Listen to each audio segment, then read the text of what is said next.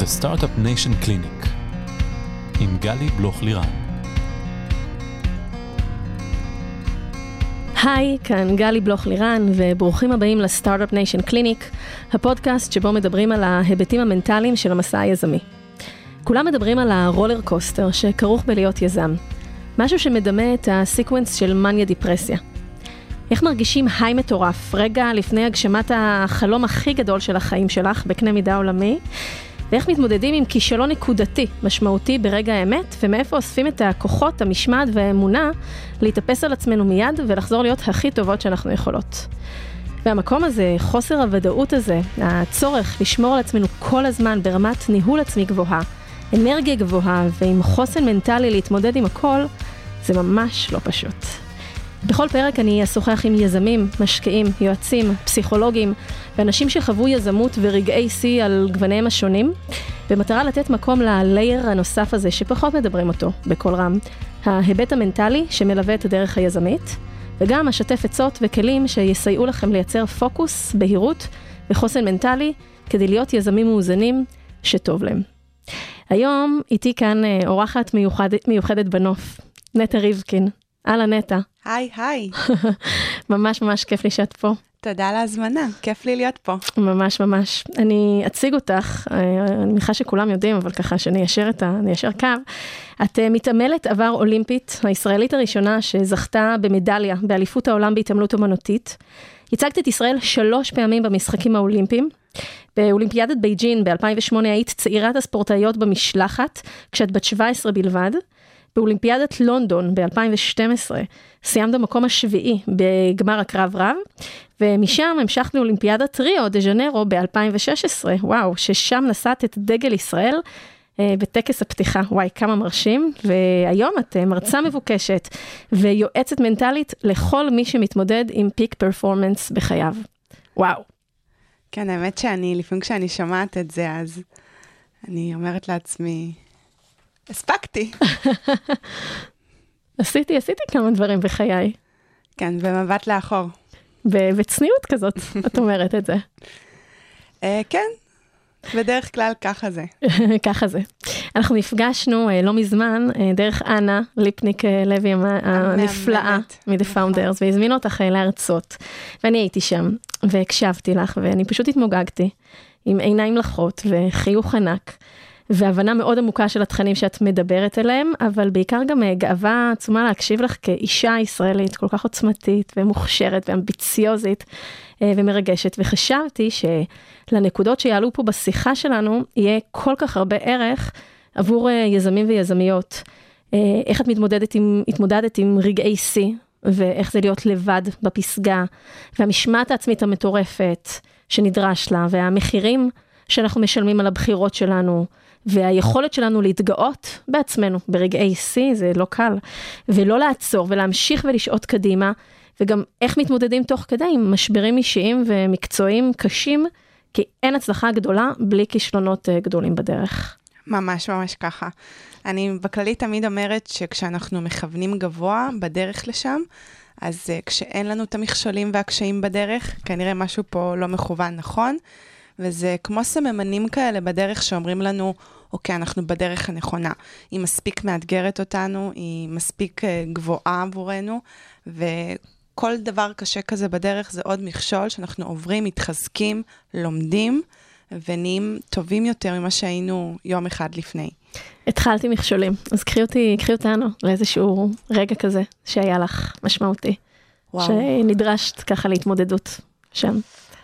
היו לי לא, לא מעט מכשולים בקריירה, מ, מהמכשולים מאוד אישיים שלי בבית עד uh, רגעי קריירה קשים ומשהו יותר טכני.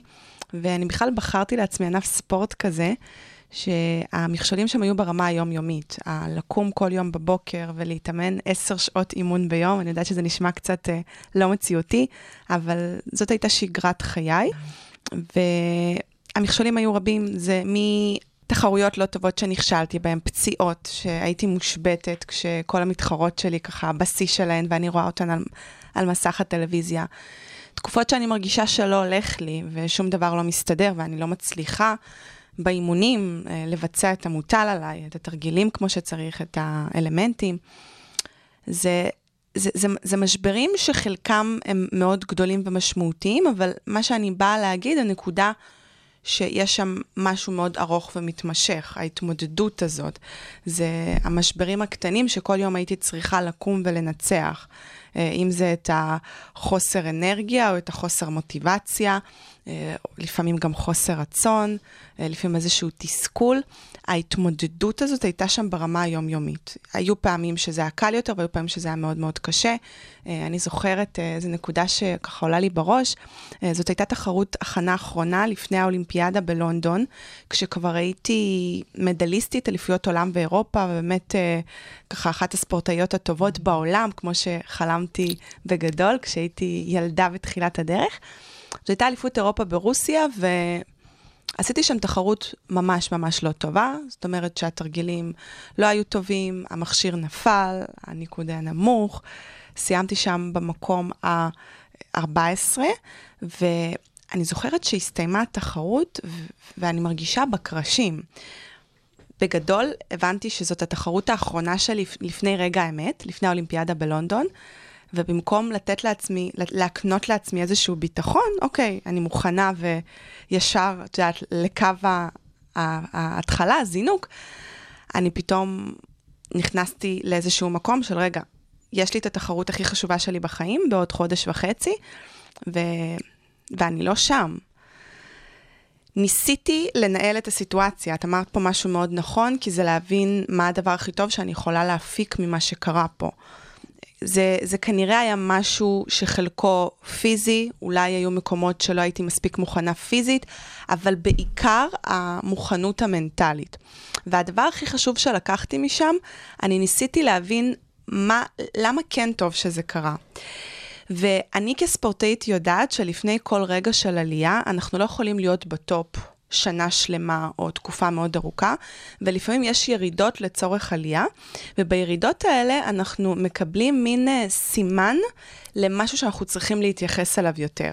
ואני ממש קיבלתי את האיתות, את האיתות הזה מהיקום, ששימי לב, את צריכה להשקיע עוד יותר בתקופה הזאת. יכול להיות שאת צריכה להישאר אפילו עוד יותר שעות באולם האימונים. אני יודעת שזה נשמע שאין לאן וזה מופרך, אבל כשרוצים להגיע למשהו, ויש רצון אמיתי ולמה כזה שהוא מהבטן, אז uh, אין גבולות, ועושים מה שצריך.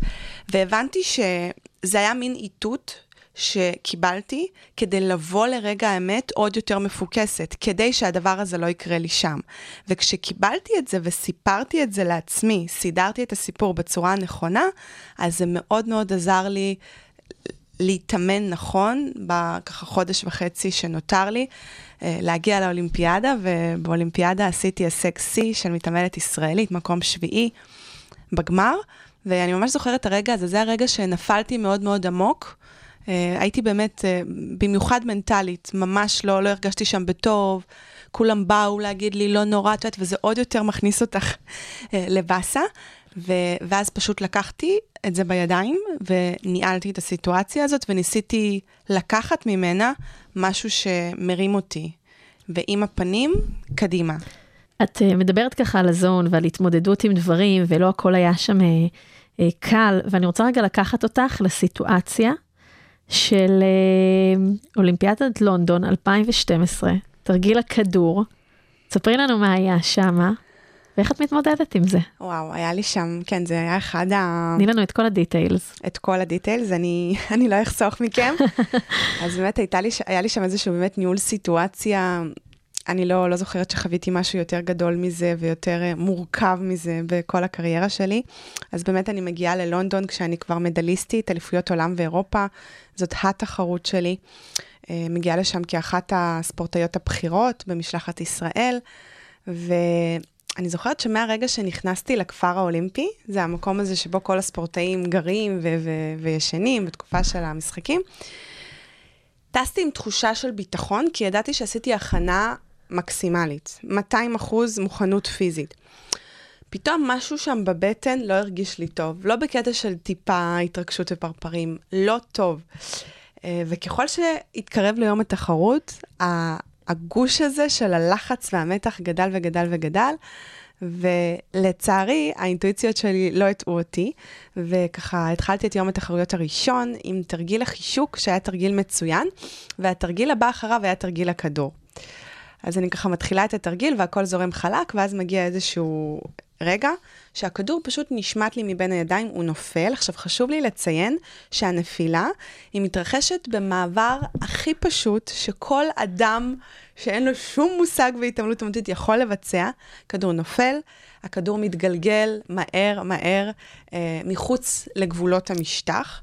זה מאלץ אותי לעצור את התרגיל, לרוץ אל מאחורי המשטח, לקחת את הכדור, לחזור. אה, תנסי לדמיין רגע שבזמן הזה המוזיקה שלי לא עוצרת. ממשיכה להתנגן, show must go on. ברור, אני מפספסת כמויות של אלמנטים. מה עובר לך בראש באותם הרגעים, שאת יוצאת מהמגרש ואת הולכת להביא את הכדור והמוזיקה, מה, מה קורה שם לנטע? תראי, את נמצאת שם באיזשהו מצב, את איפשהו תלויה באמצע בין חלום ומציאות, את לא, את תמונת ממשהו מאוד רובוטי, ואת לא מאמינה שזה אמיתי. אז את יודעת, האנרציה, אני ממשיכה. רואה כדור, אני רצה, אני לוקחת, אבל את לא באמת באותו רגע מעכלת את זה. אה, אני חושבת שלכל ספורטאי אה, יש את היכולת הזאת שנרכשת על ידי אה, אימונים ותחרויות, שכשמשהו לא צולח כמו שצריך ולא קורה בדיוק לפי המתוכנן, אז כבר ה... כל החושים פתאום עובדים, את יודעת, זה כמו שאנחנו... קור רוח כזה וחדות זה כזו. זה כמו שאנחנו, הקלישאה הזאת שאומרת שרק כשאנחנו נמצאים במצב של בין חיים ומוות, פתאום אנחנו יכולים לעשות, את יודעת, להרים משקלים מאוד כבדים. תוצאות שיא כאלה. כן, אז פתאום הכל מתגבש. אה, אז אני רצה לוקחת את הכדור, את יודעת, אני ככה, בשנייה הזאת שאני שם בחוץ, אני, בא לי להיעלם מהעולם ברמה הזאת, בא לי לעשות ככה עם היד ופשוט לא להיות. אני חוזרת חזרה, מנסה ככה להתפקס במה שאני עושה, לסיים את התרגיל לפחות בלי uh, טעויות נוספות. אם אנחנו מדברות על סדר גודל של טעות, זאת הטעות הכי חמורה מבחינת הורדה בניקוד שיש בענף שלנו. תחשבי שזה קרה לי בתחרות החשובה ביותר שהייתה לי בחיים. Uh, אני יורדת מהמשטח ואני רואה מסך שחור מול העיניים. אני מבינה שמשהו ממש לא טוב קרה, אני מקבלת ציון מאוד מאוד נמוך, אני מדורגת במקום ה-17, אחרי יום המוקדמות הראשון. עכשיו, כשטסתי לאולימפיאדה הזאת, אז אני זוכרת שככה אמרתי, זה היה ביני לבין עצמי, ואמרתי לעצמי, אני מכוונת, הכי גבוה אני מכוונת לפודיום, אבל קודם כל, ולפני הכל, אין מצב שאת חוזרת חזרה לארץ בלי גמר אולימפי. תעשי את זה איך שאת רוצה, גמר אולימפי חייב להיות פה. עכשיו, אני במקום ה-17, גמר אולימפי זה טופ עשרת המתעמלות החזקות ביותר, ולפניי יש עוד יום מוקדמות אחד ועוד שני תרגילים לבצע. ופה אני נכנסת לשדה הקרב. אני זוכרת את עצמי חוזרת לחדר, אני ככה, את יודעת, אני, אני, אני מבחינתי נמצאת בסיטואציית סוף העולם הגיע. אני חווה סערת רגשות הכי קיצונית שאפשר, אה, ואת יודעת, ופתאום מלא טלפונים ו- ו- ורשתות, וכל אחד מייעץ לי מה אני צריכה לעשות, ואני מבינה שזה עוד יותר מבלבל אותי, וזה כל כך כל כך לא נכון לי. אז אני ככה מתנתקת מהכל, יושבת רגע על המיטה. ממש סוגרת את עצמך ככה בחדר, טלפונים, הכל סוגרת. הכל, סוגרת. דיברתי עם, אה, עם אימא, עם כמה אנשים מאוד קרובים, ומתנתקת ברמת המחבה. יושבת ומנסה רגע טיפה להירגע ולהבין קודם כל, מה קרה פה. Mm-hmm. דבר שני, אחד הדברים שהיה לי מאוד חשוב לעשות זה להשאיר מאחור את מה שקרה, ולהסתכל mm-hmm. רק על, על מה הקלפים שמונחים לי על השולחן, מה, מה עוד יש לפניי, ואיך אני יכולה לשחק איתם אה, בצורה הטובה ביותר. אז רגע, את בעצם אומרת שאת עושה פה אה, אה, שלושה דברים. את קודם כל עושה עם עצמך debriefing, תחקור של להבין מה קרה שם, מה עשיתי, מה פעלתי, לאיזה תוצאות זה הביא אותי, מה היה טוב ונשמר, מה היה לא טוב ונשחרר, ואת ממש מנתחת את הדבר הזה עם עצמך. אז אני רוצה לעצור. את, את הניתוח של הסיטואציה לא עשיתי מיד באותו ערב, okay. את זה אוקיי. השארתי כבר לאחרי שחזרתי לארץ. באותו רגע אני ניהלתי רק איך אני יוצאת מהמשבר, ולא okay. אוקיי. למה קרה מה שקרה, כי בעצם המטרה שלי הייתה, היא לעלות משם. איך זה קרה, נפתור. אוקיי. Okay. אז דווקא את זה השארתי לאחר כך, אלא זה יותר... רק... איך לשים את זה מאחורה בבלוק של הדבר הזה, לסגור אותו, ומפה איך אני ממשיכה קדימה, ומה הקלפים שיש לי לשחק איתם. חד משמעית. אה, ואז ככה זיהיתי שני פרמטרים שהולכים לקרות מחר, ואין לי שום שליטה עליהם בעולם. הבנתי את זה מאוד מהר. אז אחד, זה כמו שדיברנו על ענף ספורט סובייקטיבי, אף פעם לא הייתה לי של, שליטה מוחלטת לגמרי על מה הציון שהשופטות יעניקו לי. כי מה לעשות, שבחרתי לעצמי ענף שהוא קצת יותר קשה לשיפוט מריצה או שחייה, זה, זה יותר קשה ממי נוגע ראשון בקיר. והדבר השני שלא הייתה לי שום שליטה עליו, זה מה אה, המתחרות שלי יעשו על המשטח, שכמובן יש לזה גם השפעה מאוד גדולה. אה, ואני ככה מאמינה באופן כללי כאדם, אני מאמינה מאוד גדולה באנרגיות, ובעיקר בזה שהאנרגיות שלנו הן לא בלתי נגמרות, הן תמיד מוזנות ותלויות בכמה מוטיבציה יש לנו, ויכול להיות לנו יותר או פחות. גם כשיש לנו יותר, זה לא ללא סוף. אה, ושם החלטתי שאני פשוט עושה עבודה טכנית על לקחת את כל האנרגיות, כמה שזה לא נשמע קשה עד בלתי אפשרי בסיטואציה כזאת, ולהפנות אותם רק למקום היחיד שיש לי את היכולת להשפיע על התוצאות שלו ולשנות אותו. וזה מה אני הולכת לעשות מחר על המשטח. פשוט הבנתי שזה לא משנה גם אם כל הלילה אני אחשוב, רגע, אבל אם השופטות ייתנו לי ככה זה יספיק לי, וככה זה לא יספיק לי, ואם המתעמלת הזאת תעשה ככה, וחישובים. זה לא מגדיל לי את הסיכויים. זה רק, זה, זה הרס עצמי. זה רק זה עוד לדע... רעש, זה רק עוד סטרס, גם אין לך מה לעשות עם זה. וזה אנרגיה שאני יכול, יכולה לנתב אותה למקום שיכול לעזור לי להציל את הסיטואציה הזאת. אה, ואני ככה הולכת לישון עם אה, מנטרות מאוד ברורות, שאני אומרת... מה למשל? אני פשוט, אה, אני, אני עמדתי בפני עצמי את איך היום מחר הולך להיראות מבחינת תוצאה, מבחינת אני הולכת לסיים את היום הזה בגמר, מבצעת תרגילים נקיים, ממש מריצה בראש. דמיון מודרך כזה ממש. עושה הדמיה mm-hmm. של התרגילים בדיוק כמו שאני רוצה שהם יהיו. אז הרבה שעות שינה באותו לילה לא היו, אבל היה בוקר אחד שקמתי, אה, וזה כן היה, עם אה, איזושהי תחושת ודאות, שהייתה מאוד מוזרה לאותו יום לא ודאי, שזה היום שלי, והכל יהיה טוב. הצלחתי לסדר לעצמי שם משהו בראש. באתי לאולם אה, ביום נורא קשה ונורא מפחיד כביכול לפי הנתונים היבשים, אבל הבאתי את עצמי לאיזשהו mindset שהרגשתי שהולך להיות טוב היום. ובאמת הצלחתי לעשות אה, ביום השני של התחרות אה, תרגילים מצוינים, גם בתרגיל האלות וגם בתרגיל הסרט. ואני זוכרת שכשסיימתי את החלק שלי, אז נרגעתי לו, אבל שאלתי את עצמי שאלה ככה מאוד מאוד פשוטה. שאלתי את עצמי, נטע, תגידי, את עשית את המאה אחוז שלך, את עשית את הכי טוב שיכולת נכון להיום, וידעתי עם עצמי בוודאות שכן, עשיתי את כל מה שיכולתי. ופה הבנתי שאני רק צריכה להמתין ל, ל, למשהו שהוא לא בשליטתי, לאיך הדברים שלא בשליטתי יסתדרו. אז לשמחתי המאוד מאוד רבה, הסיפור של כל הסיפור הזה היה סוף נהדר, ואני נכנסתי לגמר מהמקום התשיעי. ובגמר עצמו בעצם יש עוד יום תחרות, שמתחילים את כל ארבעת התרגילים, בעצם התוצאה מתאפסת, mm-hmm. ואני שוב מבצעת את כל ארבעת התרגילים. אז שם כבר, את יודעת, אחרי הרכבת הרים הכל כך כל כך מפותלת, והבור הכל כך עמוק שנפלתי אליו, בגמר הזה כבר אה, אבן גדולה, אה, ככה השתחררה לי מהלב, וממש הצלחתי ליהנות הרבה יותר מהתחרות, וסיימתי שם במקום השביעי. מדהים. ואחד הדברים שאני לקחתי מהאירוע הזה, ואני... באמת משתדלת לקום עם זה יום-יום בבוקר, כל יום שאני קמה. גם היום, גם כשהייתי ספורטאית, זה לכוון את המיקוד שלי לעבר הדברים שנמצאים בשליטה שלי. בחירה להתמקד במה שיש לנו יכולת לשנות ולהשפיע עליו. יש בזה דבר כל כך יפה, כי את יודעת, אני הרבה פעמים חושבת על זה עם עצמי ומבינה, גם אני מסתכלת על כל מיני סיטואציות שעברתי לאורך הקריירה, גם כשעושים את זה, זה נכון שלא תמיד מבטיח לנו הצלחה. אנחנו לפעמים יכולים לתת את המאה אחוז שלנו וזה עדיין לא יספיק. אבל קורה משהו מאוד מאוד טוב, שכשאנחנו מכוונים את האנרגיה למקומות שיש ביכולתנו לשנות ב-100%, גם אם אנחנו לא מצליחים, המצפון שלנו נשאר נקי, נכון. כי אנחנו יודעים שיותר טוב מזה לא יכולנו לעשות. אה, וזה מין תחושה כזאת שהרבה יותר טוב להישאר איתה.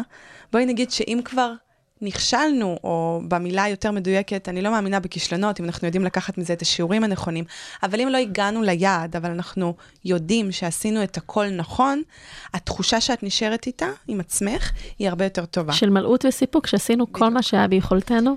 אה, לעשות. ולכן זה, זה ממש המוטו שלי בחיים, ואני חושבת שזה כל כך כל כך עוזר אה, להתמודד, כמובן, דווקא כשיותר מורכב ויותר קשה, וכשהסיטואציה פחות בהירה, אה, ופחות מובן לנו מה בדיוק צריך לעשות.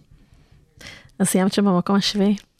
כן, סיימתי במקום השביעי, זה היה אחת משתי התוצאות הכי טובות של משלחת ישראל, ו- והישג שיא של מתעמלת אומנותית, ואני זוכרת שממש הייתה הרבה שמחה והרבה אופוריה, ו- ו- והתחלתי לחשוב ולהקל בכלל מה קרה שם, רק כשחזרתי לארץ. כי, את יודעת, הכל קרה כל כך מהר, ומבור כל כך גדול, פתאום הרגשתי על גג העולם, אה, וכשחזרתי אז ניתחתי את המקום הזה, ואחד הדברים הנוספים שהבנתי מהמקרה הזה, אה, זה משפט שהזכרתי אותו גם מקודם, יש משפט כזה שאומר שרק כשאנחנו נמצאים במצב של חיים ומוות, את יודעת, כמו הסיפורים האלה של אימהות שמצילות את התינוקות שלהן ופתאום uh, מצליחות להזיז uh, מכוניות ששוקלות טונות, אז זה בדיוק זה. פתאום הוצאתי שם את כל היכולות שלי החוצה, ואם היית שואלת אותי לפני, מתארת לי את הסיטואציה, והיית שואלת אותי, מה את אומרת, היית מצליחה? אני לא בטוחה שהייתי מאמינה שאני יכולה לצלוח סיטואציה כזאת. ומהמקום הזה אני יצאתי עם משפט שאני אומרת לעצמי כל הזמן, שבכל רגע נתון, גם אני וגם כל אחד מאיתנו, אנחנו יכולים הרבה הרבה יותר ממה שאנחנו חושבים. מקסים.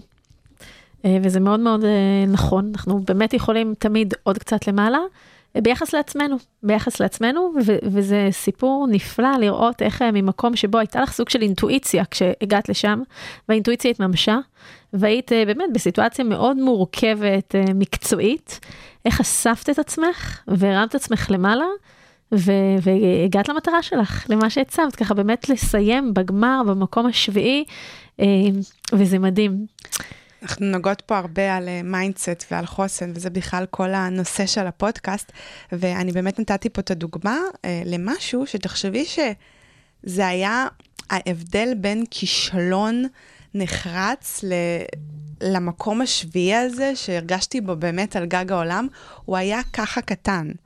ואם לא הייתי יודעת להיות עם מספיק עמידות נפשית ומספיק יכולת לנהל את זה נכון ולקבל את ההחלטות הנכונות, זה, זה קם ונופל על זה, ואני חושבת שזה ההסבר המהותי של מה זה חוסן אה, ב, ב, ב, בצמתים חשובים בחיים, בחיים שלנו בכלל, כשאנחנו נמצאים בדרך למטרות גדולות.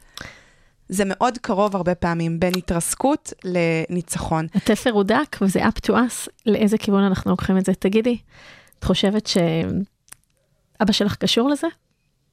חד משמעית, בוודאי. אה, יש לו חלק מאוד גדול ב...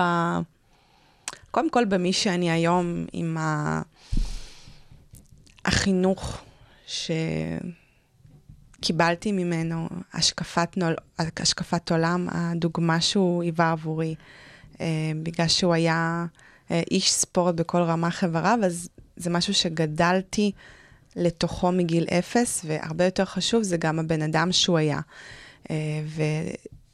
אם אני רגע נזכרת בו, אז הקריירה המקצועית שלו לא הסתדרה כי היה לו קצת חוסר במזל. מבחינת התכונות, לשמחתי אני רכשתי הרבה מהן מאבא. Uh, הוא היה hard worker ברמות הכי גבוהות ש, שהכרתי, uh, ועשה בכל רגע נתון הכל, הכל, גם ממקום פנימי של תשוקה וגם ממקום של נחישות והתמדה ועבודה קשה. והגדלת ראש, ומה עוד אני יכול לעשות. אני זוכרת שהוא תמיד היה מספר לי שהוא היה מבקש את המפתחות של אולם כדורסל, כדי להישאר ולזרוק לסל עוד uh, שעות רבות אחרי שהאימון היה נגמר, uh, וכנ"ל גם מגיע הרבה שעות לפני האימון. Uh, וזה משהו ש... אני חושבת שהייתי ברת מזל, שהיה לי אבא כזה שלימד אותי איך נכון לעשות את הדברים, וגם אני ככה יצאתי למזלי מאוד דומה לו גם ב... בבפנים ובגישה שלי לעולם. זה ככה גם אימא שלי מעידה על זה לפעמים שאנחנו מאוד דומים בצורת uh, הסתכלות על העולם ובהתנהגות. Uh, וכשקרה מה שקרה, וככה לא נגענו בזה קצת בעקיפין, אבל uh, אבא נפטר כשהייתי בת 18, הייתי בשיא הקריירה, וכמובן בגיל ש...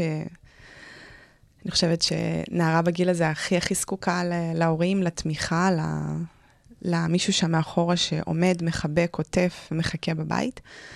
וחוויתי משבר מאוד מאוד גדול.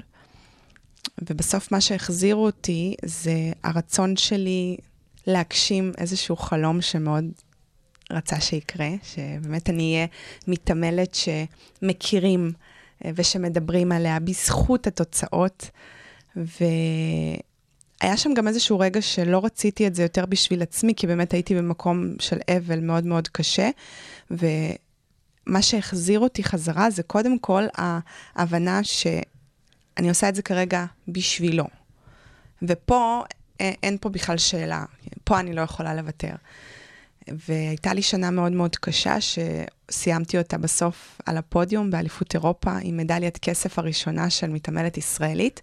זה ברמה הלאומית, ברמה האישית, זאת הייתה סגירת מעגל הכי חשובה ומשמעותית שעשיתי בחיי. ואני זוכרת שבאותו רגע ממש ירדה לי איזושהי אבן מהלב, ואמרתי לעצמי, אני לא יודעת מה אני עוד אעשה במהלך הקריירה שלי או במהלך החיים שלי, אבל קרה פה משהו, הנה עכשיו כשאני מדברת על זה, אז ממש יש לי צמרמורת. אה, פשוט נרגעתי, כי הבנתי שהגעתי למשהו שהוא חלם עליו, והוא...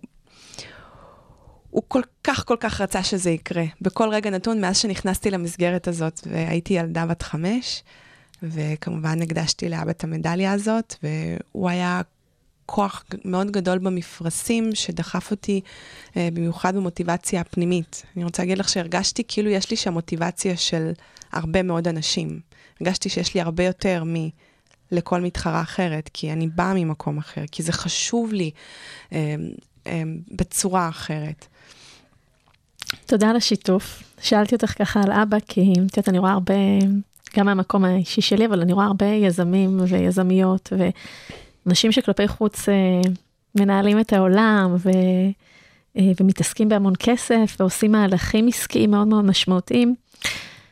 ואני רק רוצה להעביר את המסר הזה שלכולנו יש איזשהו סיפור שאנחנו מגיעים איתו.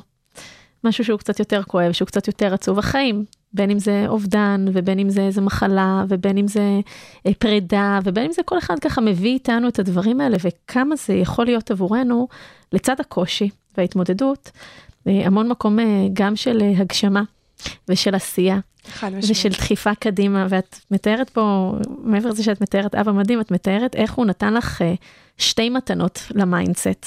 פעם אחת בזה שאת דומה לו בהמון המון דברים, וככה ירשת ממנו בערכים ובתכונות. אבל פעם שנייה, בדיוק באותה מוטיבציה פנימית שאת מתארת, שדווקא אחרי לכתו, כמה הדבר הזה הפעיל אותך אה, להמשיך ולהצליח ולהתמודד עם כל הדברים ששיתפת קודם ככה על המשך הדרך ועל כל התחרויות. וזה קרה בגיל מאוד צעיר, זה, זה רק לראות איך זה בנה אותך עוד יותר, ואולי ככה באמת לקחת את זה למקום של יזמים ו- ובכלל אנשים מתמודדים עם המון המון המון דברים. לכולנו יש איזשהו שק של דברים שאנחנו סוחבים איתנו. גם קצת להתייחס יותר ברגישות ואמפתיה אחד לשני, כי אין לנו מושג מאיפה כל אחד בא. וגם לדעת ש- שזה שגרו דברים פחות טובים בדרך, זה משהו שבונה אותנו ועוזר לנו ככה להמשיך קדימה. אני מסכימה איתך, אני חושבת שבסוף, כמו שאמרת, יש הרבה דברים שלא רואים כלפי חוץ, ובסוף לכל אחד יש את הסיפור שלו, אה, ואנחנו צריכים מתוך המקום שהסיפור שלנו, אה, לנסות להמשיך אותו ולכתוב אותו בצורה הכי יפה, הכי טובה, הכי מקדמת אותנו למקומות שאליהם אנחנו רוצים להגיע. ולא לעצור. ממש. הכי חשוב, לא לעצור. כל הזמן להמשיך. את מתארת uh, כל כך יפה איך מעבר ל... אני זוכרת אותך מדברת על 270 שעות אימון בחודש, אני זוכרת אותך ככה בהרצאה, ו, ו, ומגיל, אנחנו תכף נדבר על זה קצת, מגיל כל כך צעיר וכמה השקעה, ולצד כל ה... הספורט והכושר הפיזי ובאמת המסוגלות של הגמישות והקואורדינציה והריקוד והמכשירים וכל הדברים האלו, כל זה לא מספיק. כי הדבר שבסוף מביא אותך מנקודה A לנקודה B שהיא הפיק, זה כל הסיפור המנטלי שאת מספרת לעצמך ותיארת את זה מאוד יפה, איך שם זו הייתה השיחה, ש... זו הייתה השיחה שניהלת את עצמך, ניהלתי עם עצמך בראש. אני זוכרת שהקשבתי לאיזשהו פרק עם אה, לברון ג'יימס, ישמעו אותי אומרת את זה בבית, יגרשו אותי, כי אנחנו בצד של מייקל ג'ורדן, אבל שהוא באמת מדבר איך הוא רגע שנייה לפני איזה משחק הוא, הוא מתנתק מהקהל, לא רואה שם אף אחד, מנתק את כל הקולות האלה בראש ורק מתפקס עכשיו במטרה הזאת, ואיך הוא עם כל הסיפור שלו מצליח עכשיו לעשות את זה, ומצליח. ואת מתארת ככה את, אה, את העוצמה המאוד גדולה הזאת. בניהול העצמי שלנו ובהיבטים המנטליים שלנו, ו, וזה שריר שצריך לחזק אותו. איך את חיזקת אותו? חד משמעית. זה, את יודעת, זה אולי גם, לא אולי, בטוח. זה הלמה המרכזי שלי היום, של למה אני עושה את מה שאני עושה, כי אני מבינה מה המשמעות של זה בחתירה והגעה של בן אדם למטרה או ליעד שהוא רוצה להגיע אליו. במקרה שלי, אני, אני חיזקתי את השריר הזה תוך כדי הדרך. אני פשוט ניסיתי כל פעם לעשות, לקבל את ההחלטה שנראית לי באותו רגע הכי הגיונית, ועל ידי ניסיון של צבירת uh, כל מיני מצבים וכל מיני משברים, והיכרות שלי עם עצמי, הבנה של מה נכון לי, כי מה שנכון לי לא בטוח יהיה נכון לך. אנחנו מאוד שונים, ואני גם מאמינה גדולה שאין דרך אחת להצלחה. יש המון דרכים ואנחנו צריכות תמיד לבחור בדרך הנכונה לנו. ועל ידי קשיים ומשברים שעברתי, כל פעם שצלחתי אחד כזה, והיו לא מעט כאלה, זה מה שבעצם גיבש, את יודעת, את, ה, את הכדור החוסן הזה שהלך וגדל וגדל וגדל, יחד עם מחויבות מאוד גדולה למטרה, בדיקה שלי עם עצמי, שאני בכל רגע נתון עושה את המאה אחוז שלי, ובאמת, את יודעת, שקלול של כל, ה... כל ההתגייסות. זאת אומרת, זה, זה, זה חלק מאוד גדול החוסן, אבל הוא נבנה כשאנחנו מתנהלים נכון. ככה לפחות אני למדתי מהדרך שלי. וכמו שאמרת, אה, ספורטאי יכול לעשות הרבה דברים, אבל כל עוד אין לו את ה mindset הנכון, ואת העמידות הנפשית הזאת, והוא לא יודע ברגע השיא לצאת למשטח, אה, למזרון, למגרש, ולעשות את מה שנדרש ממנו, כי הוא לא עומד בלחץ, אז זה שהוא יודע לעשות את זה באולם האימונים, זה לא שווה כלום. ולכן אני גם תמיד מזכירה... זה שווה, אבל זה לא מספיק. בדיוק, אני חלילה לא, אני רק אומרת מהמקום שמבחינת הישג כתוצאה, כן. אם לא יודעים להראות את זה במאני טיים, אז אין מדליה. ובמאני טיים זה לא מספיק שאתה מעולה, זה איך אתה, את, איך את, אנחנו, אנחנו נשים, מתמודדות עם השדים האלה שלכולנו יש כל הזמן, ופשוט בוחרות לדבר איתם ולשים אותם בצד, ויאללה, אני, אני הולכת לשם, אני יוצאת ליטרלי למגרש, במקרה שלך זה באמת למגרש, ואני הולכת על זה. אני רוצה להוסיף לזה משהו. אני גם מאמינה מאוד גדולה אפילו לא בלשים בצד. אלא לא לתת לשדים האלה לעצור אותנו, ולפעמים לצאת איתם ביחד. לגמרי. כי אחד הדברים שאני תמיד uh, מעבירה היום הלאה, גם בהרצאות וגם במנטורינג שאני עושה, זה שכשאני עשיתי את הדברים הכי גדולים שעשיתי בקריירת הספורט שלי, בתוך תוכי, ברוב הפעמים, הייתי מתה מפחד. ואני יצאתי ועשיתי את הצעד הראשון למרות הפחד. ולא נתתי לפחד לעצור אותי. ברגע שהיה לי מספיק אומץ לעשות את הצעד ולצאת, אז לאט לאט הוא התפוגג, נסגר לו ונעלם. ולפעמים זה לא לחכות עד שאני אהיה 100%, אלא לצאת למרות, זה הניצחון האמיתי, וגם, אפרופו, זאת הסיבה שאני קוראת להרצאה שלי לנצח את עצמך, כי אני חושבת שזה משהו שאם נדע לעשות אותו ונשים עליו את הדגש ביום-יום שלנו, אז לא יהיה מישהו בחוץ שיוכל לעצור אותנו מלהגשים את החלומות שלנו. ממש ככה, ובאמת עוד משהו שעלה פה, שגם עם יזמים, הרבה פעמים לפני רגעי שיא ואיזו תחרות חשובה, איזה אה, אה, אה, מפגש משמעותי עם לקוח או עם משקיע, אז באמת משקשקים ומרגישים מבפנים מאוד חוסר ביטחון, אפילו כשכלפי חוץ אנחנו הכי פוקר פייס ונראים ממש רגועים, ואנחנו we've got it ואנחנו יודעים מה לעשות. וברגע שאנחנו זוכרים אפילו, ואני לא מאמינה בלזכור דברים בעל פה, זה לא המוטו שלי, אני מאמינה בלדבר אותם ולחיות אותם ולחוות אותם, אבל כשאנחנו זוכרים אפילו את השניים, שלושה משפטים הראשונים שלנו, בהתחלה, איך אנחנו נכנסים, מה אנחנו רוצים להגיד, ואנחנו עם הכנה מנטלית לקראת הפגישה הזאת, מה הפוקוס שלי, מה אני רוצה להשיג ממנה, איך אני אפילו נראה ומה אני משדר, ואני באה ואני יודעת מה השני משפטים שאיתם אני פותחת, זה כל כך עוזר לצלוח את ההתחלה הזאת ופשוט להתגלגל אחר כך. ולהיות בשיא שלנו ולהיות הכי טובים, וזה טיפ מצוין ומאוד חשוב. אני כל כך מסכימה איתך, וככה ישר עולה לי בראש משהו שהייתי תמיד עושה בתור מתעמלת. הייתי לפעמים, את יודעת, אנחנו בתחרויות, אז מאחורי הקלעים אנחנו פשוט מריצות את התרגילים. אה, אנחנו מתחילות להתחמם כשלוש שעות לפני העלייה למשטח, ופשוט מבצעות אימון מלא. ואני זוכרת שבפעמים שהבטן מאוד מאוד מתכווצת, ואני יודעת שאני תכף עולה על המשטח, ואת יודעת, הכל ככה נסגר עליי, הדבר שהייתי עושה זה בדיוק מה שאת אמרת.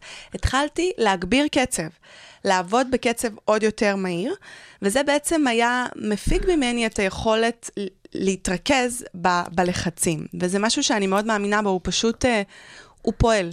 כשאנחנו בעשייה, ואנחנו בתנועה, ואנחנו מתכוננים, אנחנו מקדישים לזה זמן, ככל שנהיה מוכנים יותר. אה, אגב, זה תקף מאוד גם בעולם ההרצאות, כי זה גם איזשהו ניהול של משהו מול קהל, מול אנשים, שיכול להביא להרבה סטרס והרבה לחץ, במיוחד בהתחלה. ככל שנבוא מוכנים יותר, זה, זה כלי נשק מאוד מאוד קטלני. זה לגמרי, לגמרי נכון. זה גם במקום שהפוקוס שלנו, של החשיבה ושל הקולות, הולכים למקום היצרני של העשייה, וזה גם מבחינה אה, כימית. החומרים וההורמונים שמופרשים לנו בגוף לקראת הדבר הזה, בעצם מפחיתים את הפחד ומאפשרים לנו לאמץ את עצמנו ולהתכנס יותר לטובת המטרה, וזה עובד בעצם בשני צירים. שתי כל המערכות עצבים שלנו מקווננות לתוך הדבר הזה, המערכות אה, נוירונים שלנו, ואז אנחנו גם מצד אחד באמת, אה, אה, אה, החרדה פוחתת וככה הרגליים נהיות יותר יציבות, וגם אנחנו יותר מפוקסים לעבר מה שאנחנו אה, רוצים, אה, רוצים אה, לעשות. את יודעת, אה, גם אני, כשאני מדברת הרבה על הנושאים האלה עם יזמים, אני גם הייתי רקדנית כל חיי, אני לא כמוך, אני גם הייתי עם סרט צהוב בעיתונות אמנותית, איפשהו שם כשהייתי ילדה, אבל לא עשיתי מזה קריירה. אבל אה, אחד הדברים שאני מאוד לוקחת איתי, ואני אוהבת לקרוא לו שריר הפרימה בלרינה. ושריר הפרימה בלרינה בעיניי, אה, לפעמים כשזה עם גברים, אני קוראת לזה אולי שריר המייקל ג'ורדן, אבל לא משנה, זה שריר המייקל, אה, פרימה בלרינה. לדמיין את העמידה הזאת שרקדנית נגיד עומדת על, על רלווה, ככה על פוינט על רלווה, ורגל אחת אה, אחורה באטיטיוד או בארבסק, והידיים, והיא כולה ככה אה, אה, יציבה מאוד ומתוחה מאוד ומחייכת וגב זקוף, והדבר הזה מייצג בעיניי מאוד מאוד את האיזון. את כמה הכל מגיע מהקור, מבפנים, כי הרי את יודעת, כמתעמלת וכרקדנית, שהבטן ושרירי הליבה הם אלה שמחזיקים אותנו מצד אחד, מצד שני, הדמות הזאת בעיניי מראה את האיזון ההוריזנטלי ואת האיזון הוורטיקלי. וזה בעיניי האסנס של מה שאנחנו צריכים כשאנחנו יוצאים out there, בין אם זה מתעמלת אולימפית ובין אם זה יזם או יזמת ובין אם זה מרצה או מרצה לאיזשהו פיק אה, פרפורמנס, אה, כי הדבר הזה מדמה בעיניי את ה... קודם כל את היכולת שלנו לשמור על איזון, כי רק אז אנחנו מחזיקים כמו שצריך, וגם את הלהישיר מבט ולהסתכל קדימה, ואת הלחייך, ואת הלהיות זקופה, ולהיות uh, מלאה, ולהיות עם רגש, וכל הדבר הזה, uh, בעיניי הוא ככה שריר שככל שאנחנו מחזקים אותנו, נבוא, אותו נבוא יותר טובות ויותר טובים. לרגעי השיא שלנו. אני מאוד מאוד מסכימה איתך, זה כל כך כל כך נכון. אני חושבת שאם רגע נחזור שוב למושג הזה שכל כך מדובר היום, החוסן המנטלי, אז מה זה בעצם חוסן מנטלי? זה היכולת שלנו להישאר מאוזנים כשהחיים, אה, את יודעת, זורקים לעברנו וזורקים אותנו לרגעי קושי, לחץ, משבר. והמטרה זה לעבור אותם בצורה כמה שיותר מאוזנת. זה בעצם החוסן המנטלי. כשאני חושבת על המושג הזה, אני רואה שם איזון. ככל, ככל שבן אדם יודע לאזן, לנהל את הסיטואציה, לעבור אותה, ולא לתת לסיטואציה להפיל אותו לקרשים, זה החוסן. אני מסכימה, אני ממש מסכימה איתך. תגידי, אז בוא נחזור קצת לילדות. יאללה. כשאת ככה מה, את, את נולדת ובגיל שלוש החלטת שאת uh, הולכת להיות מתעמלת לא, אולימפית? לא, לא. את חלמת על זה? אמרו לך את זה בבית? את... מאיפה הכל התחיל? שום דבר ממה שאמרת הוא לא נכון. אה, לא, לא רציתי, לא חלמתי. כן נולדתי ילדה עם מלא אנרגיה והמון המון מרץ, כזאת ש... את יודעת, מכירה את זה שמתרוצצת בבית ושוברת את כל הרהיטים? כזה. אה, ואבא שלי, זיכרונו לברכה, הוא היה באותה תקופה מאמן כדורסל. ואת יודעת, אני עדיין לא, לא הייתי שייכת לשום מסגרת חוגית, הייתי בת חמש, ומאוד אהבתי להתלוות אליו לאימונים שלו. ויום אחד כזה, זה יום שככה חקק את גורלי למשך 20 השנים הבאות. אה, פגשנו בטעות מאמנת של התעמלות אמנותית, שאימנה באולם המקביל לאולם הכדורסל. חמש. חמש. חמש. גיל חמש. היא הכירה את אבא איזושהי היכרות שטחית, פשוט בגלל שהם אימנו באותו מתחם. אה, ושמה של המאמנת הזאת הוא אלה סמופלו, וזאת המאמנת האישית שלי, שליוותה אותי לאורך כל 20 שנות הקריירה שלי, לכל ההישגים שעשיתי במהלך הקריירה הזאת. וזה מעצמו משהו מאוד מאוד לא מובן מאליו, שככה עברתי את הדרך כל כך ארוכה, ו... ועברנו את זה יד ביד, ולא החלפתי מאמנת בדרך, משהו שקורה הרבה פעמים אצל הרבה ספורטאים. אז אני חושבת שזה משהו שנועד לקרות, אני איפשהו מאמינה בדברים האלה, כי זה היה מפגש מקרי. אני, גם כשבאתי לאולם ההתעמלות בשנים הראשונות, אם תשאלי אותי למה נשארתי, פשוט כי היה לי כיף ונהניתי ממה שאני עושה. את האולימפיאדה ראיתי פעם ראשונה רק בגיל שמונה, עד אז לא ידעתי מה זה. זוכרת שכשראיתי אותה פעם ראשונה בטלוויזיה, אז ההורים שלי הסבירו לי כמה התחרות הזאת גדולה, ושזה האירוע הכי גדול בעולם, ושזה החלום הכי גדול של כל ספורטאי, ושמאוד קשה להגיע לשם. כשראית את זה, היה לך איזה זיק או מחשבה שיום אחד אני אהיה שם? אז זהו, אז שם התחלתי איפשהו בראש, אולי להגיד לעצמי, אוקיי, זה נראה מגניב, נראה לי שבא לי להיות שם. זה היה נראה כל לי. כך נוצץ. כן, את יודעת, זו מחשבה של ילדה, אני עדיין לא מבינה מה צריך לעשות כדי להגיע לשם, כמה הדרך ארוכה, כמה צריך לעבוד קשה, אבל אני בכוונה אומרת, נחשפתי כי בגיל שמונה נחשפתי למשחקים האולימפיים, mm-hmm. ואז ה mindset שלי התחיל להשתנות בהדרגה. אמ, אני חושבת שסביבות גיל 12, זה היה הגיל שבאמת הבנתי שזה לא חוג ולא משהו בקטנה, אלא אני ממש עושה פה משהו שהייעוד שלי, ושהמטרה שלי להיות אה, בין המתעמלות הטובות ביותר בעולם. אה, ושם גם הבנתי בשביל עצמי שאני הולכת לעשות כל מה שנדרש, כדי, אני לא יודעת אם אני אגיע, אבל לפחות את החלק שלי, לנסות לעשות את כל מה שאני יכולה כדי להגיע לשם. וואו, זה גיל אה, זה אמנם גיל בוגר קצת יותר ביחס לילדים, אבל זה גיל מאוד מאוד צעיר כדי לבוא ולהגיד, זה הייעוד שלי, ולא רק שאני יודעת להצהיר בפני עצמי, זה הייעוד שלי, אלא גם להגיד, אני הולכת לעשות עכשיו whatever it takes, את כל הילדות שלי, את כל הנערות והבגרות שלי, לדבר הזה. מאיפה היו לך את העוצמות האלה בכלל לחשוב? זה אפילו לא שפה של ילדים בני 12. נכון, אז אני רוצה לדייק את המקום הזה. Um, אני לא ידעתי אז מה זה ייעוד, ולא הכרתי את המילה הזאת. אבל כשאני נזכרת בגיל הזה ואני זוכרת מה הרגשתי, אז היום כאדם mm-hmm. בוגר אני מבינה שמה שהרגשתי, ככה זה, ככה זה נקרא. זאת אומרת, חשבתי עדיין במחשבה של ילדה, אבל זה היה לי מאוד ברור וחקוק בסלע, שאני מתעמלת, ואני הולכת עם זה עד הסוף, וזה לא משנה כמה קשה זה יהיה, אני נשארת פה, כי אני מרגישה שזה הבית שלי, ופה אני רוצה להגשים את עצמי, אה, ולהגיע לגבהים הכי הכי גבוהים. את זה אני זוכרת בוודאות.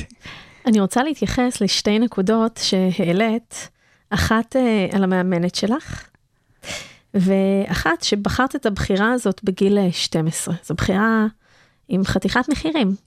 אז אני רוצה שתיקחי אותנו קצת גם לנושא של המחירים של בחירה כזו, וגם למה המשמעות של to have a coach אה, כזו, כמו... אה, אלה. כמו אלה.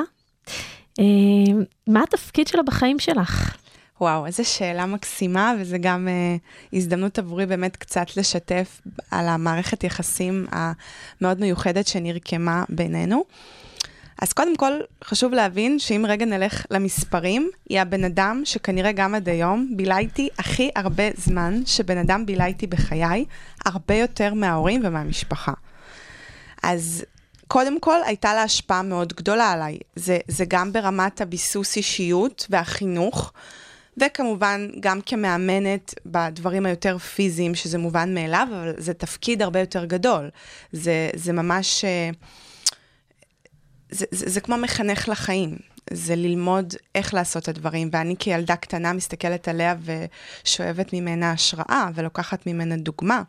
זאת אומרת, היום אני מבינה כמה אחריות יש בתפקיד של מאמן, מעבר לידע המקצועי להוביל ספורטאי לגדולה. שזה, שזה מתחבר לכל ההיבטים המנטליים שדיברנו נכון. עליהם. ואני מאלה למדתי הרבה מאוד דברים. אלה היא אה, אישה מאוד מאוד מיוחדת. היא, מצד אחד יש בה הרבה מאוד רגש, היא מאוד מאוד אמיתית, אה, ומצד שני יש לה איזשהו חוזק כזה, שכל מה שהיא רוצה, היא משיגה והיא מקבלת בכל מחיר. ואני ראיתי אותה מתנהלת ככה גם כלפי חוץ. זאת אומרת שהיא גם דרשה ממני להיות כזאת, אבל היא גם, אה, את יודעת, walk the talk. Mm-hmm. היא התנהגה ככה בעצמה, ובהסתכלות עליה, אני גדלתי להיות כזאת גם. היא, את יודעת, אה, חיים של מאמן ש, שלוקח את זה ב-all in, להביא ספורטאי להגיע למשחקים האולימפיים, צריך להבין שכמות הוויתורים שאני עשיתי, זה same same. גם היא. גם היא uh, שמה, זה החיים שלה. זאת אומרת, uh, כל שנייה של היום היא מקדישה ל... את יודעת, גם כשהאימון נגמר, אז uh, צריך לחשוב על איזה תחרויות נוסעים, ומחנה אימון, ופה צריך לשנות משהו, ושם, דווקא מבחינת הפניות המוחית אחרי אימונים, אני חושבת שלמאמן יש עוד איזשהו חלק שאני מסיימת אימון ואני יחסית אומרת, אוקיי, עכשיו זה הזמן שלי לנוח. לא שהיו הרבה שעות כאלה ביממה, אבל נגיד, ואצל המאמן זה, זה בכלל, זה לא עוצר. אמ, אלה הלכה איתי יד ביד מאז שהכרנו ועד היום האחרון שלי בספורט. היום אנחנו כמובן אה, בקשר מדהים, היא מבחינתי המשפחה שלי, היא כמו אימא שנייה. את יודעת, היום אני רואה אותה פחות פיזית, אבל... Uh, מי סופר, זה לא באמת משנה, זה משנה מי עבורי ברמת הקרבה כאדם. Uh, והיא בן אדם שיש לו חלק מאוד עצום במי שאני היום, גם כמובן בהישגים שהשגתי על המשטח, אבל גם ב, ב, באישיות ובכל מה שהתפתח שם מעבר לזה. באמת זה משהו שרואים אותו המון אה, בארצות הברית, ששם הספורט הוא נורא, מאוד חזק מגיל מאוד מאוד צעיר, והתפקיד של הקואוץ', בין אם זה בפוטבול או בבייסבול, או כל אחד ככה מה שהוא עושה, ו... אה, ואיך זה בעצם דמות של סוג של מנטור, כי באמת, לתת את הכלים הטכניים ולבעוט ככה או להתעמל ככה, זה המון אנשים יכולים לעשות, אבל להיות עם העוצמות המנטליות האלה, כמו שאמרת, להיות שם all in, ולראות אותך, את המתאמנת, את הספורטאי, בתוך הדבר הזה, ולדעת להפעיל אותו, ללחוץ על הכפתורי ההפעלה הנכונים הרגשיים, אה, זה משהו שמאוד אה, דומה למה שגם מנטורים עושים עבור יזמים היום, לדעת לראות אותם, לדעת לראות את הסיטואציה. אף אחד לא ילך אה, במקום היזם בדרך שלו. כל דבר שיקרה, כל מיילסטון שצריך להגיע אליו, זה אותו, אותה יזמת או אותו יזם יעשו בעצמם. אבל כשיש לך את הבן אדם, את הבת אדם הזאת, שיודעים לראות את הדבר, שיודעים לעזור לך, למשוך אותך למעלה, להתמודד איתך עם סיטואציות, לתת לך עוד זווית השקפה על הדבר הזה ולראות אותך או אותך בתוך הסיטואציה, זה משהו שיש לו המון המון אה, משמעות. כן, את נגעת פה בנקודה שככה הייתי חייבת לעצור אותך. אה, אמרת לראות אותך, ויש הרבה מאמנים ומאמנות שזה, מסתכלים על הספורטאי ורואים איזשהו כלי כדי, אה, את יודעת, להגיע למטרות המקצועיות שלהם, ואז אה, סבבה, הגענו או לא הגענו, ונקסט. ועם אלה אני תמיד הרגשתי שהיא רואה אותי, רואה אותי כאדם. וזה משהו ש...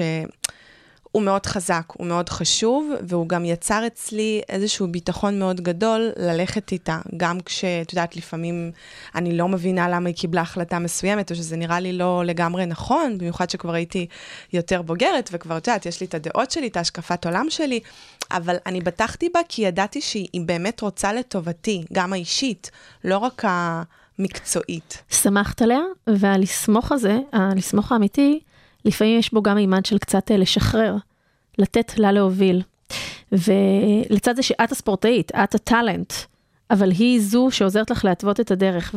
והדבר דומה מעט, אה, כשאנחנו מסתכלים על צוותים של יזמים, של co-founders, אז יש צוותים שבאמת כולם אה, מאוד חזקים וכולם שווים וכולם הם התחילו את הכל ביחד וכולם מאוד מניעים את הדבר, אבל יש יותר צוותים ש... אה, באמת יש או מישהו שבא עם הרעיון, או שהוא הדמות המושכת יותר קדימה, ושהוא המנכ"ל ושהוא יותר אסרטיבי, הוא לוקח יותר את המקום ככה של ההובלה, ואז יש אה, לעתים, בטח בהתחלה, מתחים לא פשוטים של שאר חברי הצוות המייסד, בעצם אה, לסמוך ולתת להוביל, לתת את אותו מקום, כמו שאת מתארת, שנתת בעצם לאלה, המאמנת, וזה איזשהו משהו שבו אנחנו צריכים לפעמים, כמו שאת מתארת, להיות all in, ברגע שאנחנו מבינים שאנחנו חותרים לאותה מטרה, ושאנחנו רואים אחד את השני, ושטובת החברה, או במקרה שלך טובת ההתקדמות והתחרות, זו המטרה שלנגד עינינו, זה מקום שבו אגו יורד, וחסמים וחומות יורדות ויורדים, ומה שעולה זה בעצם איך אנחנו עושים את הדברים הבאים לטובת אה, ההגעה. חד משמעית. ליעד הזה, ויש שם משהו שצריך מאוד לסמוך מבפנים ומאוד לשחרר. ואני רואה את זה המון עם יזמים שהם נתקעים על הדבר הזה, כי אגו מתחיל לנהל אותם. כמה שזה אפילו, הם אומרים שלא, לוקח להם קצת זמן לקלף את זה, אז פתאום מישהו מחליט עליי, מישהו אומר מה זה הוא מקבל בשבילי החלטות, וזו לא הדרך הנכונה להסתכל על זה. זה אני, משהו שמאוד צריך להתבונן בו. אני חושבת שבדברים כאלה, ב, בסיטואציות כאלה מאוד חשוב לפרק את הסיטואציה לגורמים, והרבה פעמים לנתק רגש משכל, אה, וכמובן, יש שם גם את המימד הזה של האגו, ולשאול את עצמנו, מה אנחנו רוצים שיקרה. ומשם לגזור אחורה ולהבין מה הפעולות שיכולות לקדם אותנו לשם בצורה הכי ישירה וככה אה, מדויקת לעבר המטרה שלנו. והאגו קיים בכל אחד מאיתנו, ואני חושבת שזאת איזושהי התמודדות שנמצאת שם.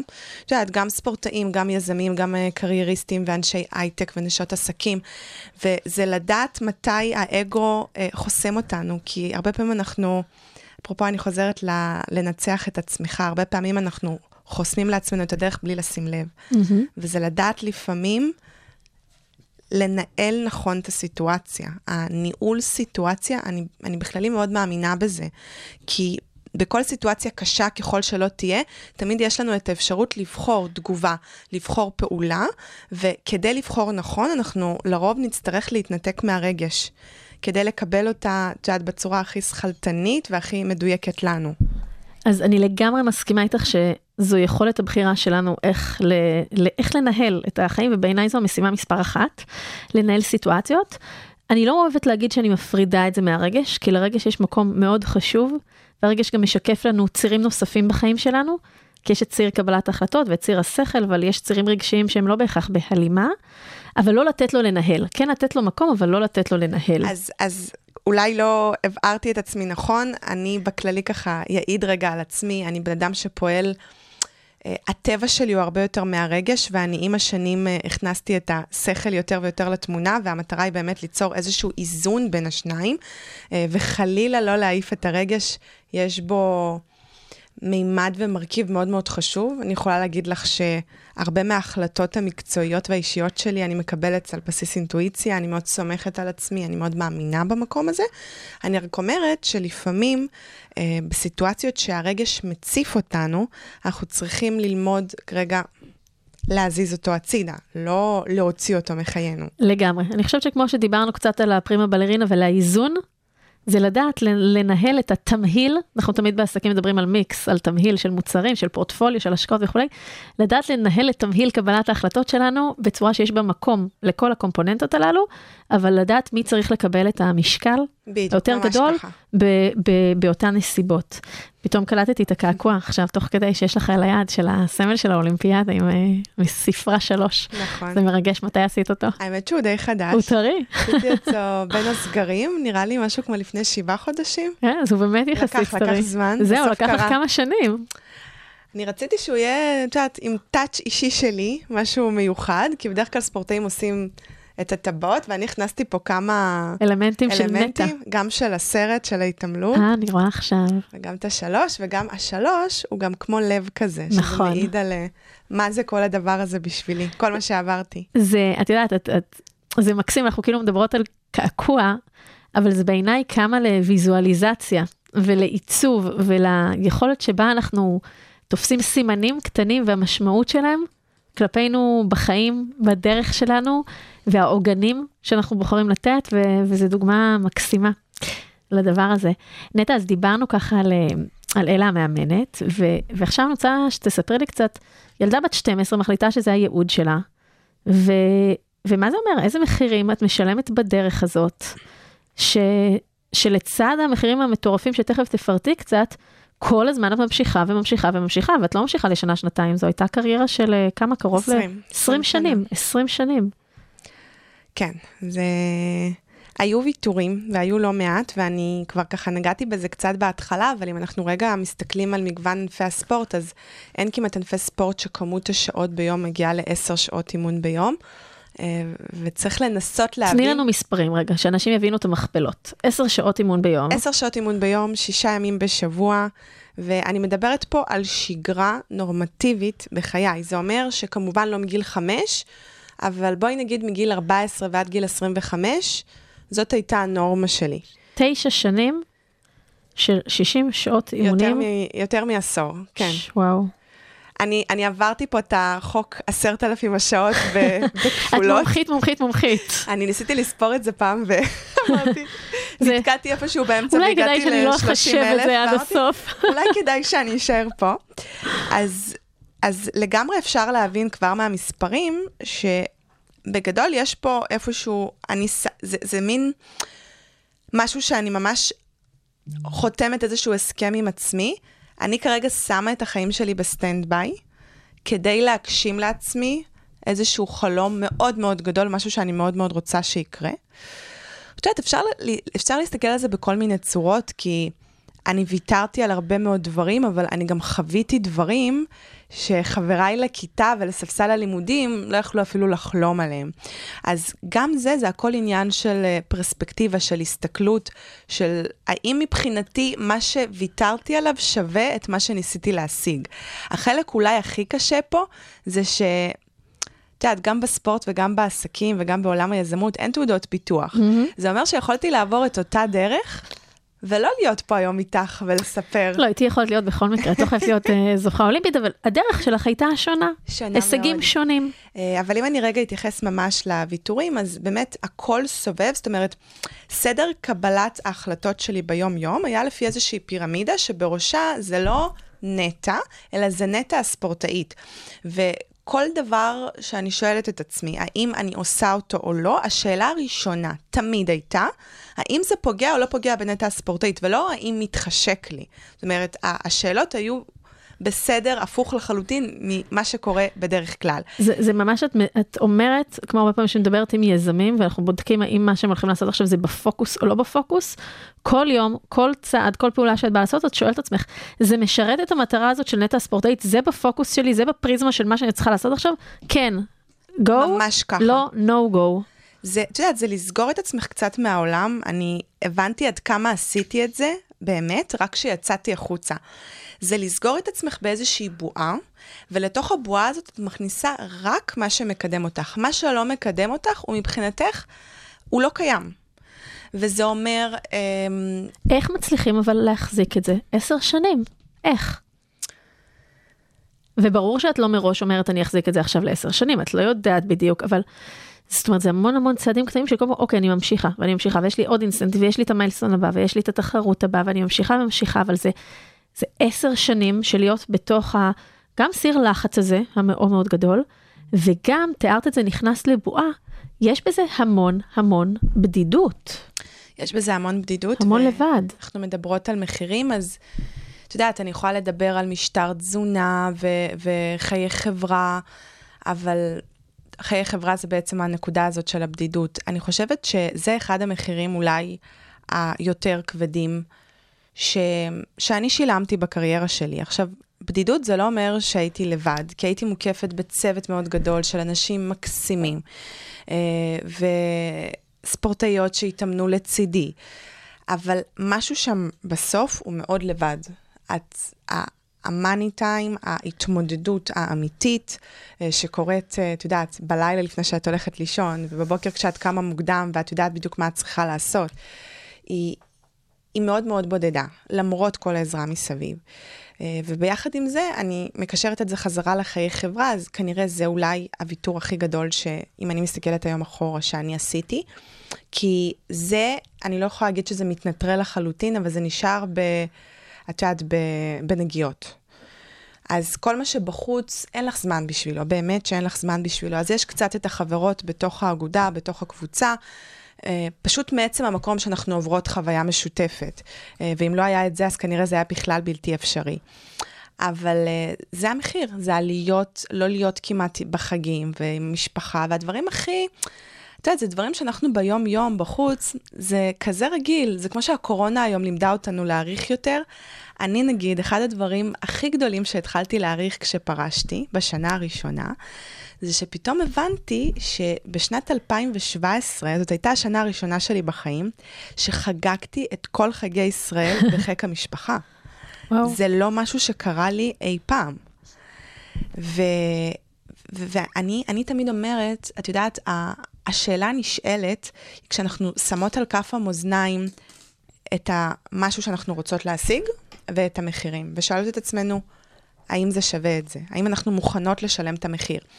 לפי התגובות בחוץ, אני לגמרי מבינה שזה מאוד קיצוני מה שאני החלטתי לעשות, שרוב האנשים, את יודעת, מסתכלים עליי ואומרים, גם אם היו אומרים לנו שאנחנו בסוף נגשים את החלום בטוח, רוב האנשים לא יסכימו לא להיכנס... בטוח שהיינו רוצים את הדרך הזאת. את הדרך הזאת. אז אני רציתי את זה כל כך, ורציתי את זה ממקום כל כך עמוק בתוכי, וכל כך מהבטן, כמו שאת הזכרת מקודם, שמבחינתי, אני פשוט תמיד הרגשתי שזה היה שווה את זה. וכשאת שואלת אותי איך עשיתי את זה, אז אני רוצה קצת לקשר את זה לפרישה ולהחלטה לפרוש. כולם שואלים אותי, איך ידעת? אז אה, קודם כל אני אציין שמשכתי את זה לקצה. אה, מי שככה יותר אה, מבין ומכיר את עולם ההתעמלות, גיל 25 בעולם שלי, זה על גבול ה... זה, זה אפילו כבר... זה פנסיה, אוקיי? זה כמעט לא קיים.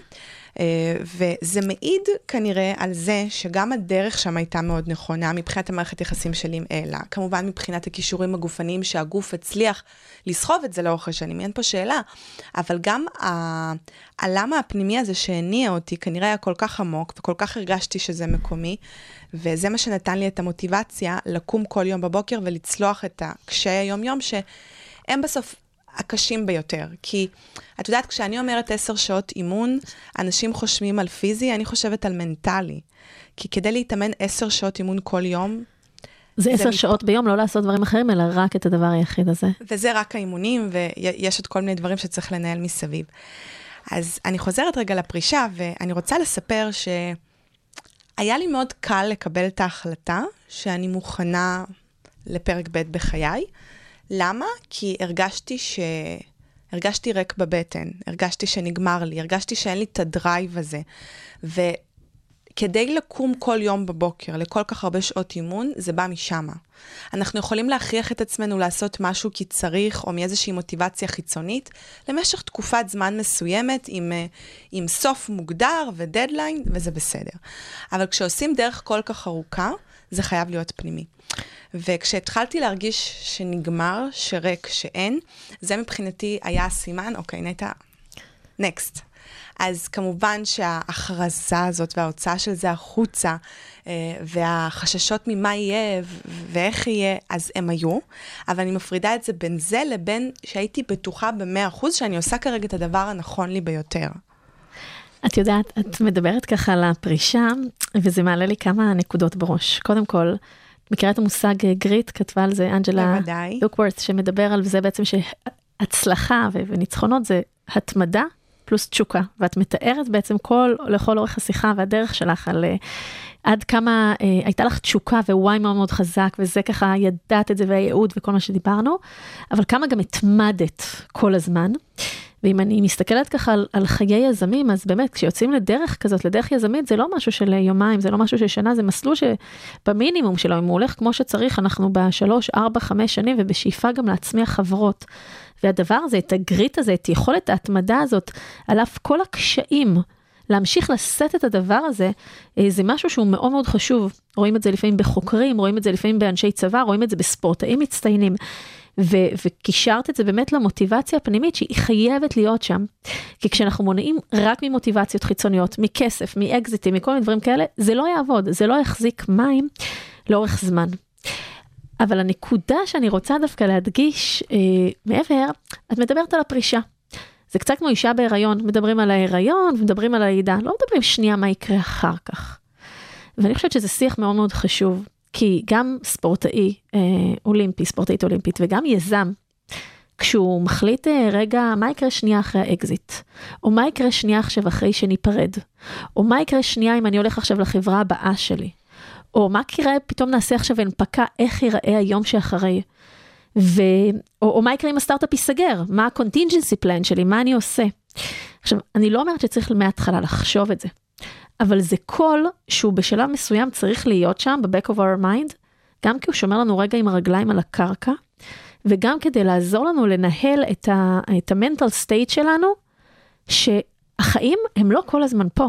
החיים הם לא כל הזמן בשיא, בטירוף שלהם. כי לפעמים אחר כך הפער הזה בין השיא שהיינו בו, לפתאום הריק שנוצר, העין, העין, ההילוך הנמוך יותר, אוקיי, יש לי גם מלא כסף עכשיו בבנק, אבל מה אני עושה נקסט? או זכיתי ב, בשלוש אולימפיאדות, אבל מה מחר בבוקר? שם יש משהו שלא פשוט להכיל אותו, וצריך להתכונן אליו. צריך להתכונן לפרישה, צריך להתכונן לעזיבה של חברה, צריך להתכונן לעזיבה של סטארט-אפ, צריך להתכונן מנטלית להנפקה. כל הדברים האלה שמשנים את מהלך החיים שלנו, צריך להתכונן לרגע אחרי, לא כשהוא מגיע, אלא קצת לפני. אני ממש מסכימה איתך, ואני גם רוצה ככה לספר שפה אני חושבת שאני לא ניהלתי את זה בצורה הזאת, כי איפשהו ניסיתי ולא הייתה לי אפשרות, אני כל הזמן הרגשתי ש... את יודעת, הענף שלי הוא ענף כזה, שכמו שאמרתי, זה מה שעשיתי. ומבחינתי, להתחיל להכין את הקרקע ליום שאחרי, או בכלל לחשוב אפילו לשנייה במהלך היום על דבר נוסף, כאילו הרגשתי שאין לי מקום לזה, ואין לי זמן לזה, וזה התחיל עוד יותר להלחיץ אותי, ואני כל פעם אמרתי לעצמי, אוקיי, אני אסתיים פה, ואז אני אצא החוצה, ואז אני אראה מה הלאה. ש... ונטע הגדולה, שמסתכלת על נטע הקטנה ונטע יותר. ונטע הגדולה הייתה אמ, אומרת לנטע הקטנה לנסות אולי, אמ, אני יודעת ש... טכנית זה מאוד מאוד קשה, כי באמת אין פניות אה, מחשבתית אפילו. זה לא, זה לא, בר... אני לא מדברת כבר על הרמה הפרקטית והפיזית, אבל אני רוצה פה להזכיר איזשהו פרויקט נהדר ומקסים של הוועד האולימפי בישראל, שקוראים לו היום שאחרי, אה, והוא נולד בדיוק בשנה שאני פרשתי מהספורט, בשנת 2016.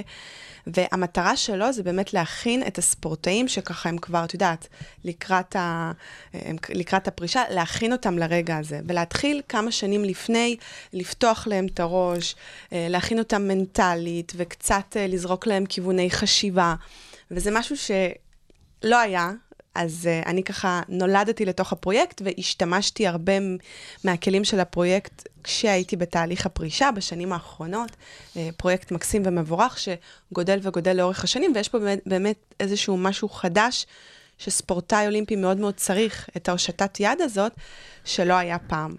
אז uh, אני, אני התמודדתי עם החלק הקשה של זה אחרי, וכמו שאמרת, זה נפילה, איזו התרסקות כזאת, זה ממש נפילה. את חווית אותה? את הרגשת אותה? חוויתי אותה בגדול, ומצד שני, אני יודעת שמה שצמחתי להיות, מתוך הנפילה, לבד, עוד פעם, על ידי ההתמודדות וההתגברות. אה, וכשאנחנו צומחים מלמטה, זה תמיד חזק יותר ויציב יותר, והיום זה הרבה, זה עוזר לי להבין הרבה יותר טוב את מה שאני עושה, ומאפשר לי להעניק הרבה יותר החוצה. אני, אני רוצה לקחת את זה למקום של, זה לא בהכרח חייב להיות פרישה, אבל גם בחיי מיזם, הרי כל פעם אנחנו מגייסים עוד כסף, המוצר עכשיו מתפתח, אנחנו עוברים משלב לשלב, הצמיחה מואצת, מעשרה עובדים גדלנו ל-50, גדלנו ל-100, גדלנו פתאום ל-400, החברה משתנה, הסטארט-אפ משתנה.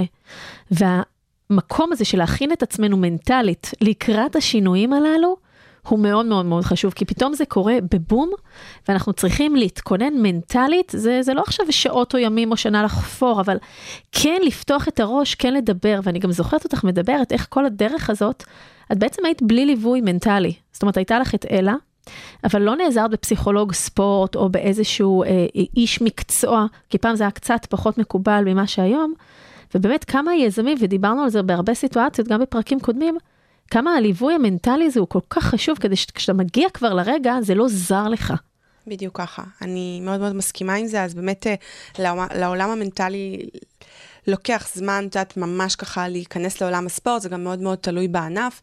אז uh, לי לאורך הדרך, בייחוד כשהייתי נערה, ככה יותר uh, ברגעים שהתעצבתי ועברתי את גיל ההתבגרות, לא הייתה לי עזרה מנטלית, אז, אה, אז כן צלחתי את זה והצלחתי. אני לא יודעת להגיד איך זה היה אם, כי אני לא אוהבת את ההשוואות, אנחנו לא יודעות לאיזה צד נכון. זה יכול לקחת, אבל אני יודעת שבתוך תוכי זה משהו שתמיד מאוד חיפשתי, ואני יודעת שבסוג אדם שאני, זה היה יכול מאוד מאוד מאוד לעזור לי, אה, וזה מה שמאוד דוחף לעשות אותי בכלל, את כל מה שאני עושה היום, כי אני יודעת כמה זה משמעותי בחייו של כל אדם. ומה שאת אומרת בהקשר של עולם היזמות, שדברים. משתנים וצריך להיות מוכנים אליהם, אז אני רוצה לשתף אותך שאני את כל הקריירה שלי עברתי עם איזשהו mindset שתמיד היה לי, הייתי בכל רגע מוכנה לכל דבר. מה זה אומר? אה, אם פתאום אה, הייתה איזושהי סיטואציה, והיו אומרים לי, טוב, אה, את צריכה לקום עכשיו, השעה שש, עד כמה? עכשיו יש אימון. או באמצע הלילה פתאום יש אימון, או פתאום צריך לעשות משהו, או פתאום צריך ללכת לאנשהו, או פתאום מישהו בא וצריך אה, לעשות תחרות מבחן ו- ו- ולהיכנס ל mindset של תחרות. אני מראש, ברור שהייתי מופתעת מזה, אבל הכנסתי את עצמי למין חשיבה, כל דבר יכול לקרות, ואת צריכה לדעת לתפקד. מאיפה האג'יליות, האלסטיות המחשבתית הזאת, מאיפה לדעתך היה לך את זה, את היכולת ככה to pivot במונחים שלנו, ככה של סטארט-אפים, ולנהל את החשיבה? הגמישות המחשבתית. כן. אז אני, אני אסביר לך, אני פשוט כשהתחלתי להיכנס לעומקי הענף ונהייתי ספורטאית יותר uh, בוגרת, ופתאום האתגרים נעשים גדולים יותר, אז פשוט השטח הראה לי שדברים קורים כל הזמן, ואין פה איזשהו ביטחון, והחלטות מתקבלות, ואת יודעת, פתאום אנחנו יכולות... Uh, סתם אני מתארת לך סיטואציה, יכול להיות יום טיסה מאוד קשה ו- וכזה עם קונקשן, uh, וכל הגוף כואב. אנחנו יכולות פתאום להגיע, ואת לא יודעת, יכול להיות שאת נחה באותו יום, ויכול להיות שעכשיו המאמנת מחליטה, כי ככה צריך, באה לאולם ועושה אימון מאוד מאוד קשה, כשהגוף בכלל לא מוכן אליו. ואז אני חושבת שקרה לי משהו ברמה האינטואיטיבית, שפשוט הכנסתי את עצמי דרך חוויות שחוויתי חיצונית לאיזשהו mindset של כל דבר יכול לקרות. ועדיין הייתי יכולה לשמוח, להתבאס, להתאכזב מסיטואציה, אבל זה הכל היה בפרספקטיבה מאוד אחרת. אני כאילו הייתי מוכנה לכל דבר בכל רגע נתון. וככה היה לי הרבה יותר קל להכיל את מה שהייתי עלולה לעבור בכל רגע.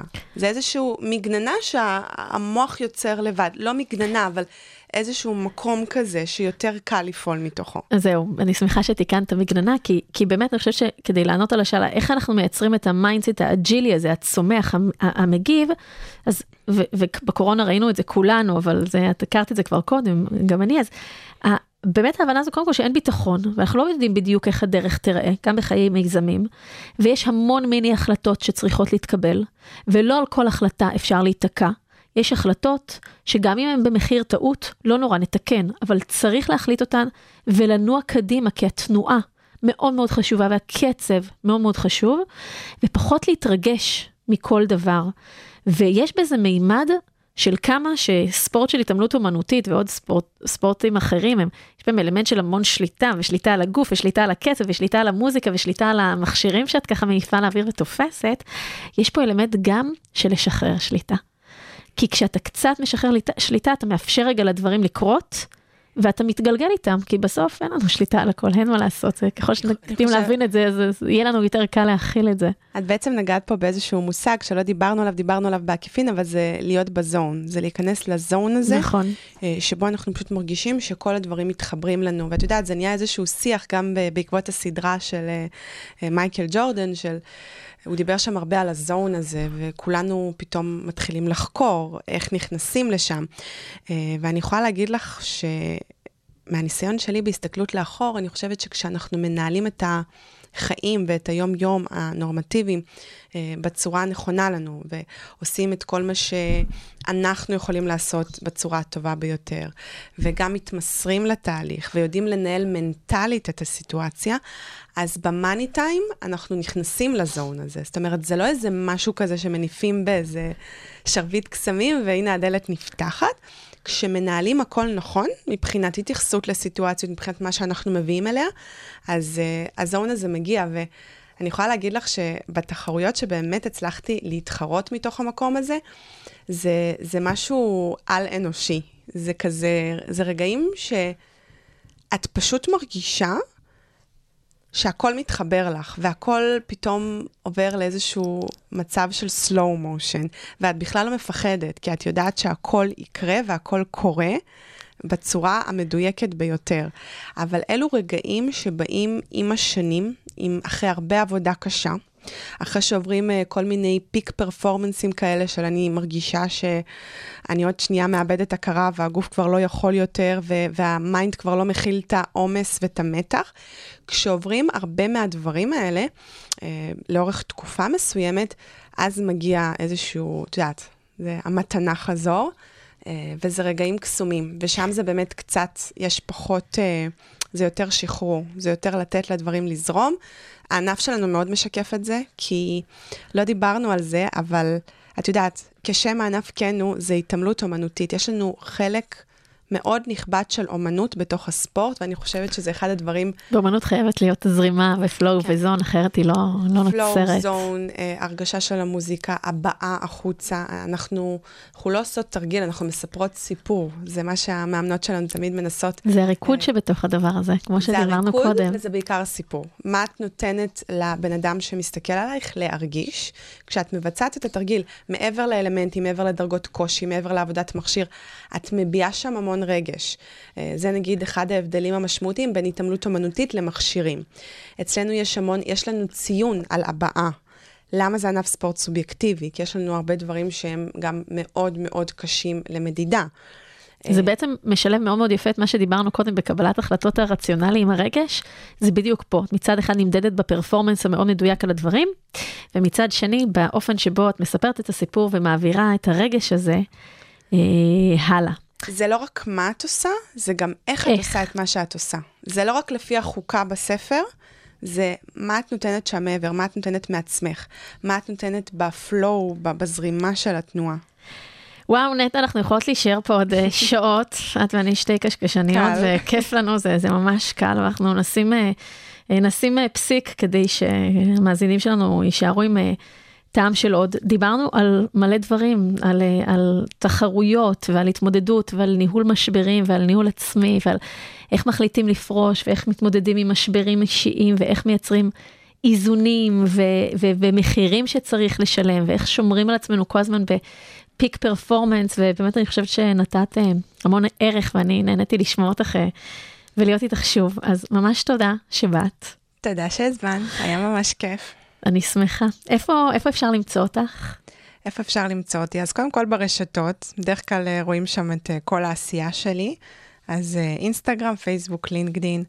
Uh, האתר שלי המחודש, עכשיו בדיוק בבנייה, אמור לעלות לאוויר תוך כשבוע-שבועיים. בשעה טובה. אבל uh, כן, זה מאוד מאוד קליל, נכנסים, יש את כל הלינקים גם uh, להרצאות הפתוחות, ואפשר גם, יש הרבה פרויקטים שאני מובילה ומנטורים כשאני עושה בכל מיני מסגרות, אז uh, שם יש הכל. מדהים. למאזינים, אנחנו נשים פסיק עד לפרק הבא, ככה אני אומרת גם ליזמים שלי מסשן לסשן. אם נהניתם, אני ממש אשמח שתפיצו את הפודקאסט ליזמים ומשקיעים שאתם מאמינים שיקבלו ממנו ערך. תודה לאולפנים המשגעים במרכז הבינתחומי, שמאפשרים לי להקליט כאן את כל התוכן החשוב הזה. אתם מוזמנים לבקר באתר שלי ב-galiblochliran.com ולהשאיר שם את הפרטים שלכם כדי להתעדכן וללמוד עוד על ההיבטים המנטליים של יזמים, וגם לעקוב אחרי הפודקאסט שלי, The Startup Nation Clinic, באפליקציות הפודקאסטים שלכם. שמים פסיק, ניפגש בפרק הבא.